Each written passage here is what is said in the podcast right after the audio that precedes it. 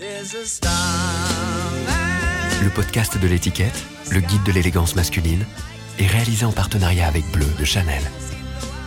Alors aujourd'hui, je porte un, un chino de l'armée française euh, des années 50, acheté dans un surplus.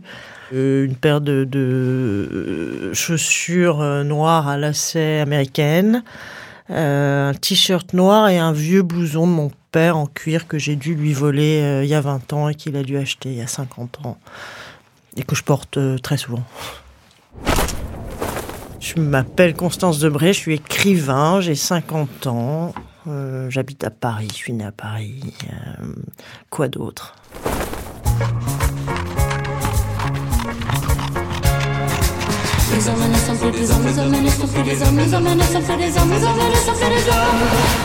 Habitude, le podcast du magazine L'étiquette. Ma mère euh, avait un style très sophistiqué. Enfin, elle avait par ailleurs été mannequin, mais je pense que c'est pas tout son style. Elle était aussi, euh, enfin, d'une famille un peu, enfin, aristo et euh, et pour elle c'était très important. il y avait beaucoup de vêtements. C'était toujours, euh, je pense, spectaculaire, extravagant. Je suis hum, assez peu à même en fait de le décrire parce qu'il y a eu toujours ce phénomène que je n'ai jamais absolument rien compris aux vêtements féminins. Donc je vois une sorte d'impression, mais c'est très difficile pour moi de les décrire. Alors que les vêtements masculins, je décrirais le style de mon père pour moi être beaucoup plus clair et euh, lisible. Mais euh, je me souviens qu'elle euh, qu'elle aimait beaucoup les, les pantalons et les jeans en particulier, mais sinon c'était quand même très, je sais pas, oui, très très très féminin et qu'il y avait toujours des lunettes de soleil, euh, des cigarettes, et il y avait, enfin, c'était une sorte de chose spectaculaire, ma mère, comme ça. Mais c'était important, euh, c'était important, ça c'est sûr, c'est pas, passait pas inaperçu, ni par ce qu'elle était, ni par ses vêtements. Euh, quant à mon père, alors ça c'est beaucoup plus, euh, lui a un rapport beaucoup plus, disons, détaché, voire paresseux des vêtements. Euh, que j'aime bien d'ailleurs. Je me souviens qu'il. Donc lui était journaliste et portait souvent des jeans, des mocassins. Je me souviens lui posé la question quand j'étais enfant, vraiment toute petite, parce que j'aimais bien les chaussures à lacets. Je lui, avais dit, mais pourquoi est-ce que tu portes pas des, chaussures à lacets Il m'avait dit, parce que bah, parce qu'il faut faire les lacets, donc je porte des mocassins.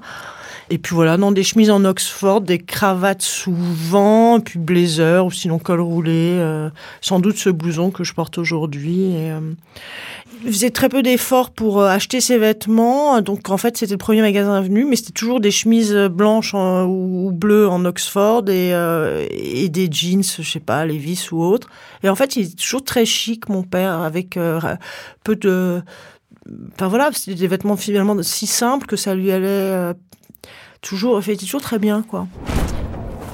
Enfant, euh, très très tôt, euh, et par la question des vêtements, en fait, s'affirme chez moi. Enfin, oui, je suis obligée d'affirmer quelque chose qui est justement ces questions un peu de genre, enfin en tout cas où elles se posent à moi par le par les vêtements et par le fait que très tôt, euh, aussitôt que remontent mes souvenirs et euh, ou que ou que la question se pose, je dis je ne veux pas porter de robe, euh, ni de jupe, enfin, ni de rose, enfin, tout, voilà, vraiment tout le, tout, tout l'attirail euh, dit féminin, je le, euh, enfin, il n'en est pas question. Ça, c'est vraiment, je suis très ferme sur ces questions-là. Je n'ai pas d'opposition majeure de la part de mes parents, et donc, donc je porte des, des vêtements euh, je sais pas, disons neutre ou, même plus clairement euh, deux garçons qui me, qui me fascinent. Et j'ai très tôt un, goût très euh, marqué pour les, les, uniformes qui, qui nous d'ailleurs nourrit par les excursions que je fais à peu près tous les, enfin régulièrement au puces euh, avec mon père et qui va ensuite avec aussi un goût de l'histoire. Mais, mais voilà, très vite, on va, je vais regarder ces choses-là, ce qui me, qui m'amuse. Mais moi, oui, je sais pas, enfant, euh, enfant, qu'est-ce que je porte je suis, à, à Paris, on est dans les années 70, je vais à l'école publique, donc je porte des, des- j'imagine des jeans euh, très vite, sinon des pantalons en velours, des Clarks, enfin c'est pas très euh, euh, euh, voilà, bon. Je sais pas à partir de quel âge j'étais au puce. Je dis très tôt, mais c'est peut-être pas 5 ans, donc c'est peut-être 10.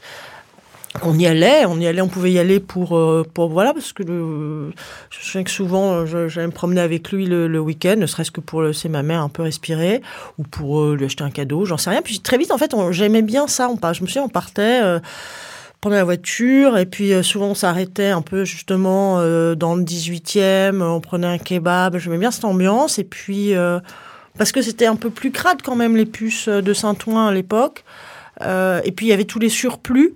D'ailleurs, il y en avait encore dans le cinquième, des vrais surplus de l'armée euh, à l'époque. Et puis, comme mon père avait été euh, reporter de guerre, en fait, il connaissait bien aussi ces choses-là. Et donc, on, je sais pas, on en parlait, on traînait, on regardait les, choses. Alors, évidemment, me- ma grande frustration quand j'étais euh, quand j'étais petite, euh, je, dis au sens, je dis petite et pas jeune parce que c'était, il y avait un problème de taille. C'était ça, c'était que j'entrais pas dans, tous les uniformes qui me plaisaient. Mais je pouvais toujours trouver un calot. euh, ou enfin des voilà les choses euh, même je regardais en fait ça m'intéressait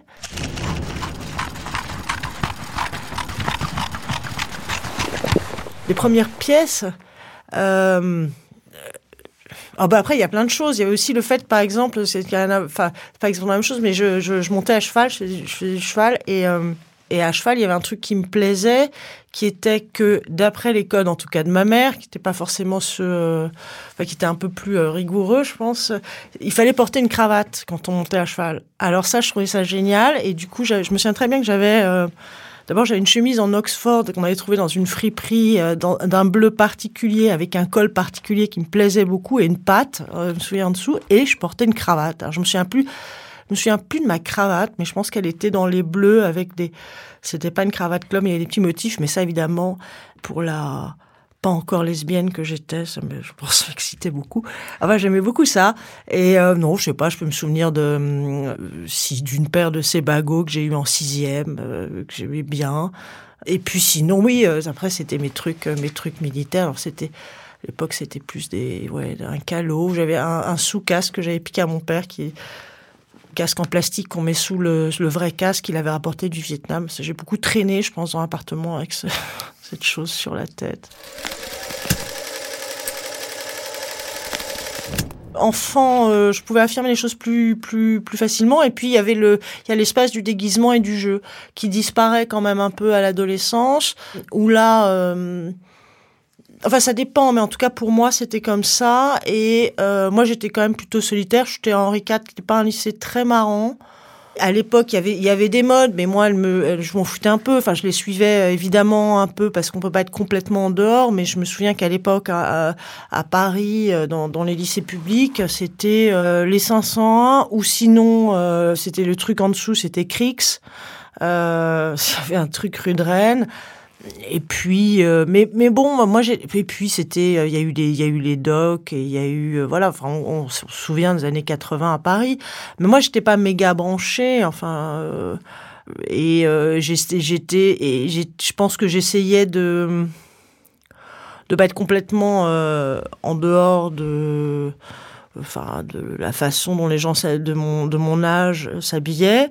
Mais ça m'excitait pas plus que ça de suivre vraiment ces codes là et puis il s'agissait à la fois d'être euh, pas trop fille mais ça allait parce que parce que le style ado euh, à Paris l'était pas trop.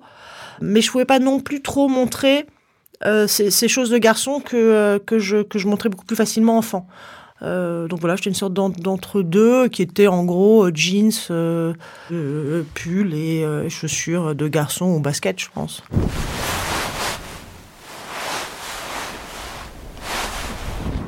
Les modèles, disons, masculins et, en dehors de mon père, mon grand-père et, ses autres, et mes oncles on- on sont toujours plutôt mal habillés, donc ça m'a jamais beaucoup, beaucoup inspiré. En revanche, euh, j'y- pense, euh, parce qu'on pourrait croire que c'est féminin, mais c'est plus ambigu que ça. C'est ma grand-mère qui était, c'était assez marrant. Donc la, la, femme de mon grand-père paternel, enfin grand-père maternel, pardon, je vais y arriver, qui s'habillait, qui avait une sorte d'uniforme. elle avait, alors c'était des jupes, portées, les femmes de son âge portaient, et à cette époque ne portaient pas de pantalon, mais c'était bah, une jupe en grise en flanelle sous le genou euh, l'hiver. Et puis euh, l'été c'était une jupe en jeans euh, boutonnée devant. Et des chemises. Elle avait comme ça je sais pas 20 20 chemises d'hommes en fait qu'elle faisait faire à Hong Kong rayées. Voilà. Et était habillée tout le temps comme ça. Avec un, un, pull enfin un cardigan euh, et donc, cette espèce d'uniforme qui est quand même euh, particulier, ouais, j'aimais bien. Enfin, je sais pas, je ça. J'aime, j'aime bien les gens qui s'habillent tout le temps de la même manière. Je trouve ça toujours assez. Euh, assez séduisant, en fait.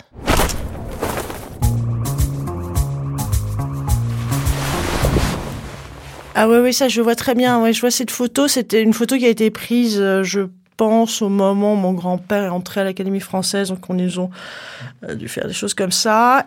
Et donc à l'époque, je pense que je suis en première, donc je vais avoir 16 ans. Et c'est juste après la mort de ma mère, je me souviens. Et j'avais effectivement un tailleur gris, euh, Agnès B, je me souviens, euh, et avec une veste croisée et une jupe. Il y avait quand même une jupe, mais c'était une jupe plissée, euh enfin courte.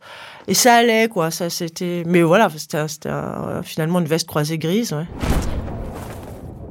Moi, à ça, à l'époque, euh, je me souviens, ben non, rien, j'ai des jeans, euh, des, des Converse, et puis euh, j'ai un Solex. Et voilà, et un caban, je crois. Mais je m'en fous, moi, je, suis quand même toujours été solitaire, donc. mais apparemment, j'avais une sorte de, de dégaine, quoi, parce que j'étais je suis grande, euh, mince par moments, maigre même un peu, et j'étais là sur mon Solex. Et, euh, Mais comme je n'étais pas tellement dans les groupes et dans les soirées, et dans les trucs de, séduction. Euh. Il y a eu ce moment un peu compliqué qui a été le moment où je me suis retrouvée dans des, dans des très classiques, en l'occurrence les cabinets d'avocats, ou puis à l'Assemblée aussi, je travaillais à l'Assemblée. Mais c'était surtout un cabinet d'avocats où euh, c'est euh, voilà, il y a une sorte de style de style de fringue de bureau. Pour moi, c'était super dur parce que euh, parce que c'est quand même toute l'époque où je me disais il faut que je m'habille en fille. Et honnêtement, j'y arrivais pas du tout, c'était dramatique. Et je me souviens de apparemment, j'ai non, il faut maintenant je vais prendre le problème, je vais vraiment l'affronter. Et je me suis dit, bon, je me disais bon, je vais aller au bon marché, il faut que je trouve des, des fringues qui soient bien, enfin, je sais pas, qui soient à la fois et truc de fille, je sais pas. Mais sauf que je n'ai jamais compris ce que c'était. Donc je pouvais passer deux heures à regarder ça et puis je, je, je ne comprenais pas ce que j'avais envie de mourir en fait et je n'y arrivais pas. Donc finalement j'étais vaguement en, en, costard. Enfin ça se terminait comme ça quoi, plus ou moins. Mais je pouvais pas non plus être carrément en costard comme j'aurais aimé ou comme je comme je, je pourrais le faire aujourd'hui. C'était super dur. Je pense que c'est une des raisons euh, pour lesquels je, je voilà, j'ai compris que j'étais pas faite pour vivre, enfin pour travailler dans des bureaux. Et après, euh, quand j'étais euh, avocat pénaliste, alors ça c'est super parce qu'on est tout seul, donc il n'y a pas de bureau. Et puis surtout, on a, on a une robe d'avocat. Mais c'est non, ben la robe, la robe de l'avocat, c'est super parce que ça. et pas parce qu'on l'aime en soi, mais parce qu'on peut, on peut vraiment s'habiller comme on veut en dessous, ça n'existe pas. Euh, et donc il y a cette, cette chose, finalement, c'est une neutralité. Personne, enfin en tout cas pas moi, euh, n'a aimé la, la, robe d'avocat pour ce qu'elle est. Je l'aime pour ça, sa neutralité. D'ailleurs, elle est noire. C'est une sorte de chose comme ça qui vous couvre et qui est comme, euh, comme une armure. Et, euh, et, et, de même que quand on est avocat, on n'est plus, on porte plus son nom. Enfin, en fait, on est maître et, et c'est tout. C'est rien maître. C'est une fonction. C'est d'ailleurs c'est neutre. Il euh, n'y a pas de nom. Et euh, ça, c'est quelque chose que j'aime beaucoup et que je trouve très, euh, très beau. On pourrait même imaginer, moi j'aimerais beaucoup, par moment, par moment j'imagine ça. Enfin, je, suis pour et je suis contre à la fois, mais que l'écrivain soit un écrivain, que ce soit pas quelqu'un. Ce serait intéressant aussi. Enfin, il faudrait voir.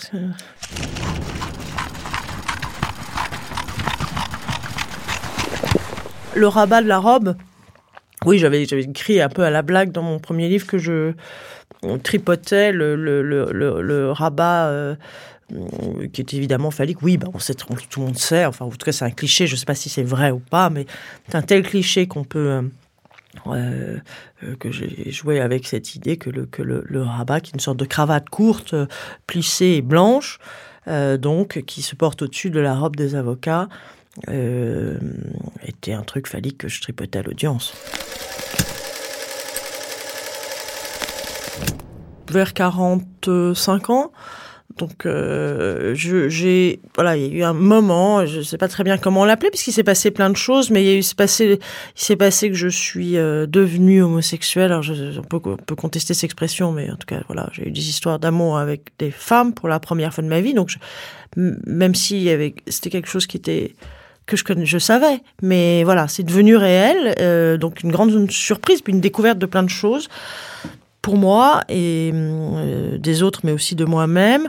Euh, et puis en même temps, le, moment où je me mets à écrire et où je passe vraiment de l'écriture, enfin du barreau à l'écriture du jour au lendemain.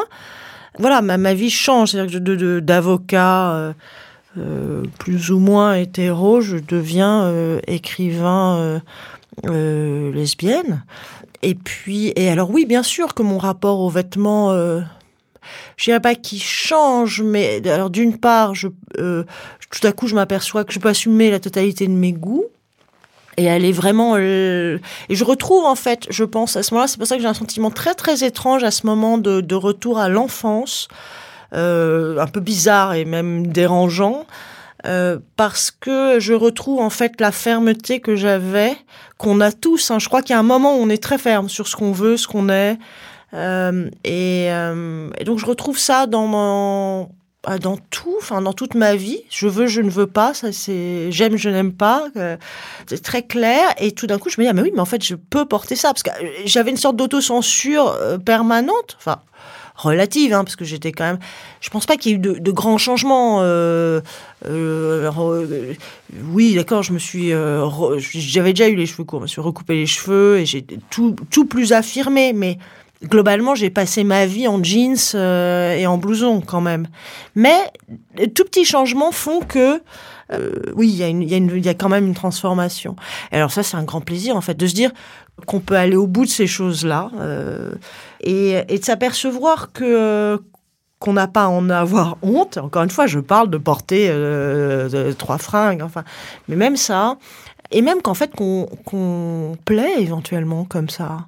Oui, bien sûr qu'il y a une sorte de plaisir et de euh, à se à se trouver, euh, euh, je sais pas, beau et même euh, puissant et même à son, enfin parfaitement à son endroit dans ce qui vous est le plus naturel, mais qu'on a mis 45 ans à retrouver en fait.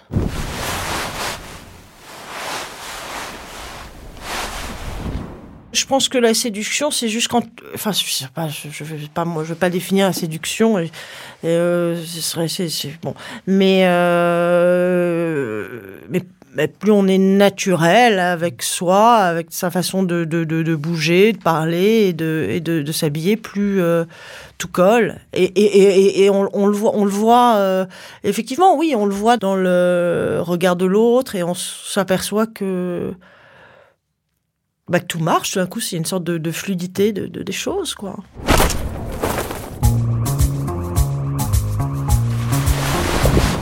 Se trouve par ailleurs que, que tous ces changements euh, se sont déroulés euh, dans euh, des problèmes de fric assez importants. mais bon, pourquoi pas Ça, ça rajoute du sel à l'aventure, disons. et donc, oui, non, j'ai quand même été pas d'ailleurs tout à fait sorti de ça, mais dans des, bonnes galères de fric et d'appartements. Euh, donc euh, j'ai dû, bah, j'avais pas, j'avais pas le, ni le temps ni l'argent pour, pour je sais pas, mettre des, choses dans des cartons et dans une cave, je sais pas où.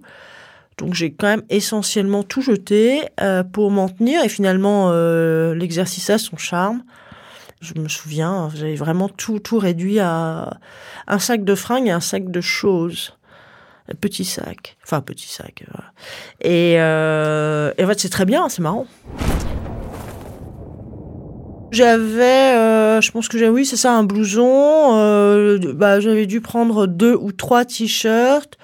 euh, deux ou trois euh, caleçons. Euh, mais oui, je pense que j'avais deux pantalons, deux, je sais plus si c'est deux jeans ou un jeans et un, un autre euh, pantalon en toile, genre chino. et un, deux pulls peut-être, mais. Et trois t-shirts, quoi. Peut-être une veste. Alors maintenant, j'ai maintenant j'ai un peu plus. Je pense que je dois, je dois être au moins deux sacs de fringues, au moins. D'abord de se dire que c'est qu'on peut euh, qu'on peut avoir peu de choses, mais euh, mais du coup on, mais on les choisit quand même. Enfin, on choisit toujours ces choses. Et euh, mais je, mais je pense que tout est lié. Encore une fois, l'écriture, la question de de de la pas la redéfinition, mais quand même une, évolution de la question de de, de, de qui j'étais, d'identité, quelque chose d'un peu plus affirmé.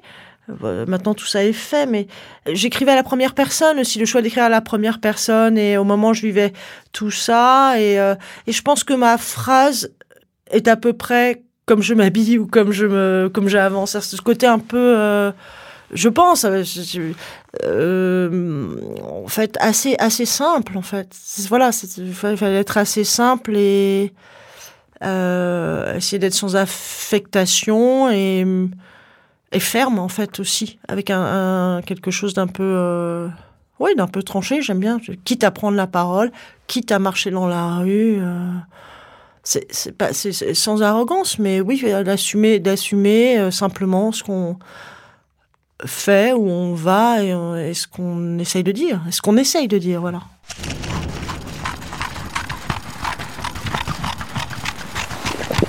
je crois pas vraiment qu'un milieu soit plus ridicule qu'un autre. Tous les milieux peuvent l'être et le sont souvent. Euh, les groupes sociaux peuvent l'être. Euh, mais euh. Et puis je me suis beaucoup promenée dans Paris en fait ces dernières années. J'ai beaucoup euh, traversé Paris. Je continue de beaucoup traverser Paris. Et je suis très frappée par euh, certains. oui, enfin il y a des quartiers c'est ahurissant quand on quand on s'habitue un peu au quartier, je dirais mi mi populaire, mi bobo parce que si je disais populaire, ce serait pas complètement vrai. On sait bien à Paris, tous les quartiers sont devenus bobos, enfin sauf quelques toutes petites enclaves. Mais enfin, disons quand même certains coins de la rive droite par rapport à, d'autres coins, enfin, de la rive gauche en particulier ou ou à l'ouest de la rive droite. Mais alors ça, ça fait très longtemps que j'ai pas été dans le 16e, j'avoue. oui, on est quand même très frappé. Il y a un grand décalage, enfin un grand grand décalage c'est très drôle cette ville comme euh, comme comme les, mondes cohabitent. Et, puis j'adore aussi le métro parce que c'est très amusant quand on prend une ligne et, on voit comme euh, donc on est là dans une espèce de, de monde un peu euh, voilà c'est ces lumières ce noir là les néons le, le, le, bip du métro l'annonce euh, maintenant internationale et euh, et en fait les gens qui entrent et qui sortent et ça change quoi. En, un quart d'heure dix minutes euh, une demi-heure on est passé de du 18e avec les mecs en survette avec cette espèce de look un peu de street que j'aime bien des gens beaucoup plus jeunes de, de, toutes les couleurs et puis tout d'un coup on va glisser progressivement alors ça va être un peu branché parce qu'on se rapproche de je sais pas, Étienne Marcel, là on sent que c'est un peu plus comme ça. Puis là on va passer en fait de plus en plus rive gauche et là ça devient de plus en plus classique chiant. Pour moi évidemment, mais parce que c'est peut-être euh, euh, de là que je viens, quand, quand j'arrive rive gauche j'ai envie de pleurer. Et j'ai l'impression que très souvent, plus il y a de fric sur le dos, moins les gens sont, sont élégants en fait. Mais c'est des clichés et euh, mais c'est souvent le cas. Mais en, mais en vrai, je pense qu'on peut être élégant n'importe. Euh, euh, enfin, dans, dans, dans, avec, dans tous les codes, je dirais.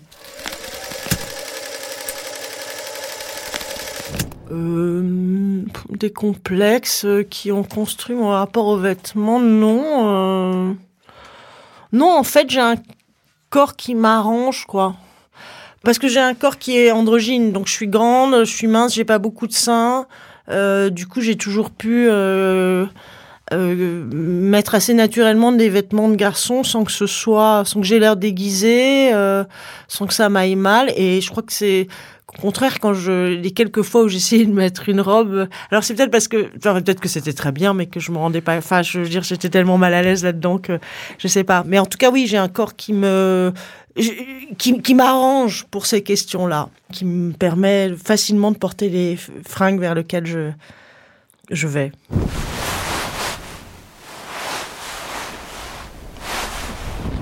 J'aime bien les fringues. Et, j'aime bien, j'aime, bien ne pas en avoir trop parce que sinon je me sens débordée par les choses. Donc j'aime bien, euh, mais c'est pas pour ça que j'en prends pas. Mais je trouve que il faut, il faut qu'il y ait à peu près même euh, autant de, de sorties que, que d'entrées. Mais si, si, il m'arrive de, si j'aime bien les fringues. Donc euh, bah, de toute façon c'est très simple parce que je suis ce côté assez paresseux. Donc je peux pas y passer des heures. mais en gros c'est, bah ça sera toujours le surplus enfin d'Oursou quoi. J'y vais depuis que j'ai 14 ans en fait. Et puis les guérissoles euh, qui qui qui me tombent sous, euh, je dirais sous les roues de mon vélo quand je vais quand je vais nager. Euh, mais ça j'aime bien guérissol, c'est marrant parce que euh, parce qu'on entre et et on, on regarde et, et, parfois il y a effectivement un truc un 5 balles et par exemple j'ai jamais j'essaye jamais les tailles donc c'est toujours des choses mais je vois, je vois si ça me va. C'est bien sûr que suis toujours des fringues trop grandes, mais j'aime bien aussi. Donc euh, oui, je peux m'acheter une veste chez Guérissol à 5 balles euh, et c'est marrant quoi. Euh, et Guérissol, ça peut être une veste de costume, un pull. voilà, puis sinon, non, sinon, quand je vais aux États-Unis, je vais acheter un pack de 10 t-shirts Hanes chez Target. Et ça, j'aime bien ça, la pile de t-shirts.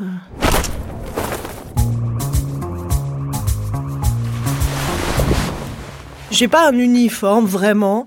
Euh, j'ai, je m'habille globalement euh, de façon assez semblable, mais j'ai pas vraiment un uniforme parce que ce serait, je vois pas pourquoi je me tiendrais à une règle. Enfin, à partir du moment où ça devient, ce serait une affectation. Voilà, euh, pour moi, ça n'est pas pour pour ceux qui le font, hein, mais pour moi vraiment, ce, serait trop. Donc non, bah, bah, après avoir mis pendant, là par exemple, j'ai, j'ai mes deux, voilà, j'ai acheté deux pantalons de la chino, là, les chinos de l'armée française euh, c'est un vieux stock parce que ces trucs des années 50, d'un coup les Japonais sont entichés de ça, donc ils rachètent tout, tous. Donc j'en ai acheté deux.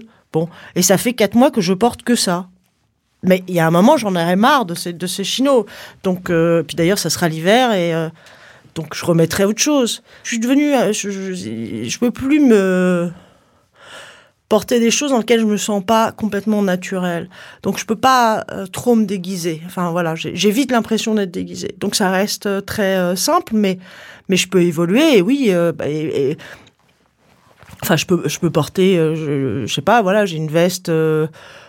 Je trouve dans un guérissol une veste à rayures tennis que je porte beaucoup et parfois j'aime bien mettre ma veste plutôt que mon blouson en jeans euh, euh, où j'aime bien mettre un, costume gris de costume ou euh, puis par moment tout ça j'en ai rien à foutre et je prends le premier pantalon c'est qui, passe par là voilà. Non, enfin, je veux dire que j'écris tous les jours, donc tout ça se, se, se, se mêle, mais euh, mais je serais incapable d'écrire si je me sens pas totalement euh, naturelle justement. Euh, et donc encore une fois, je pense que le fait d'écrire rend impossible tout déguisement. Mais vraiment, je dirais au sens propre et au sens euh, figuré, au sens de la phrase, on est obligé, enfin, d'être un peu euh, d'une certaine manière de dire la vérité. On peut pas tricher, enfin sinon ça n'a aucun sens. Et, euh, et c'est ça qu'on cherche, je crois, à être le plus, euh, d'essayer de dire les choses telles qu'elles, telles qu'elles, telles qu'il nous semble qu'elles sont. Et donc on s'habille un peu comme ça aussi. Il faut pas, on peut pas trop tricher. Donc tout se tient, comme souvent.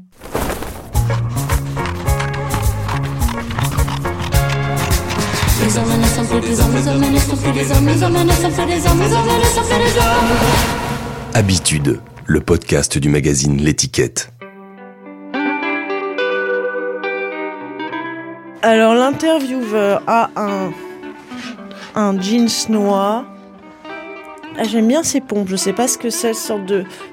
Ah c'est quoi, c'est des paraboutes, des Mephisto Ouais, c'est des paraboutes noirs. Euh, mais, pas le modèle qu'on connaît, mais c'est voilà, euh, c'est chic mais sport. Un t-shirt jaune avec un logo Mikado et un, sweat à capuche très bien, euh, qui est Bordeaux. Voilà, qui tombe bien.